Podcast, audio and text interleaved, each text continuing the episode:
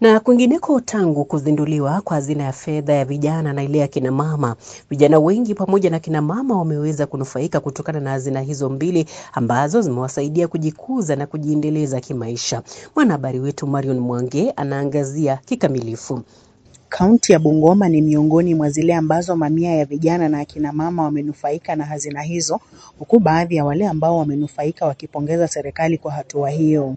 Hilda Cheng ni mwenyekiti wa kikundi cha Super Victorious mjini Bungoma. Ya kwanza tulipewa loan ya 50,000. Tulikuwa na project ya bricklaying.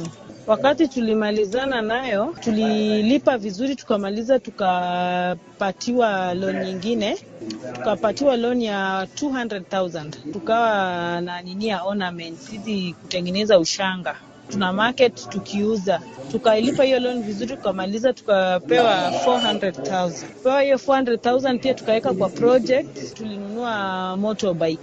Hiyo motorbike tukapea mtu alikuwa anatuendesha na anatuletea pesa on a daily basis. Of late, Youth Enterprise imeweza kutupatia 500,000 kama kikundi na so far Youth Enterprise Fund imetuinua kwa sababu tukia, mahali tulianzia sio penye tuko, at least imetuinua na imetuempower kama youth. Naye mwenzake wa Mukwano Women Group akisema kuwa maisha yao yamebadilika pakubwa kupitia hazina hizo. Imetusaidia sana, ni mzuri, serikali ilileta kitu mzuri ya kuinua wamama. Gladson Mutanda, msimamizi wa hazina ya vijana kaunti ya Bungoma, anaarifu kuwa kufikia sasa zaidi ya vikundi mia moja vya vijana mwaka huu vimeweza kunufaika huku milioni arobaini zikitarajiwa kunufaisha vijana zaidi. Tumepatiana vikundi mia moja hamsini na hao ni vijana uh, kama namba ya elfu moja mia tano.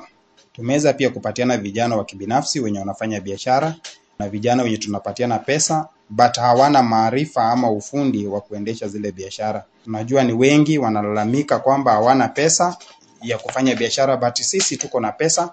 Kama hii mwaka niko na shilingi milioni arobaini ambazo naweza uh, patiana vijana kwa hii kaunti mzima ili waweze kufanya biashara.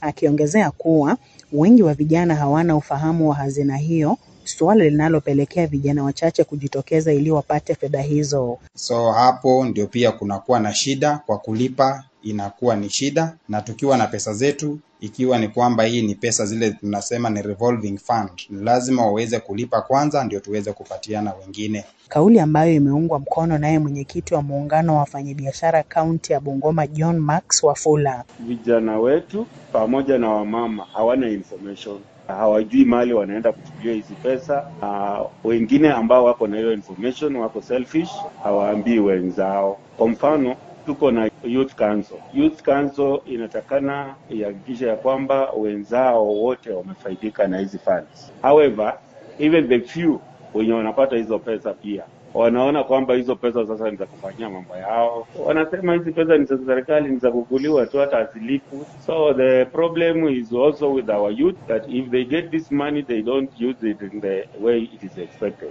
Naye msimamizi wa hazina ya kina mama eneo bunge la Kandui Moses Simiyu akikariri kuwa fedha nyingi hukosa kurejeshwa na wale ambao wanazipokea. sababu some clients tuwapatia pesa wanasumbua kurudisha. Sisi wenyewe ndio tunapeana tena ndio tunatafuta. Sasa zingine haileti sura mzuri ile sana. From July over 2 million, tumedisperse kwa almost 15 groups. Imekuwa wako mwandalizi na msimulizi wa makala haya kutoka kaunti ya Bungoma, Marion Mwange. Asante sana Marion kwa makala hayo.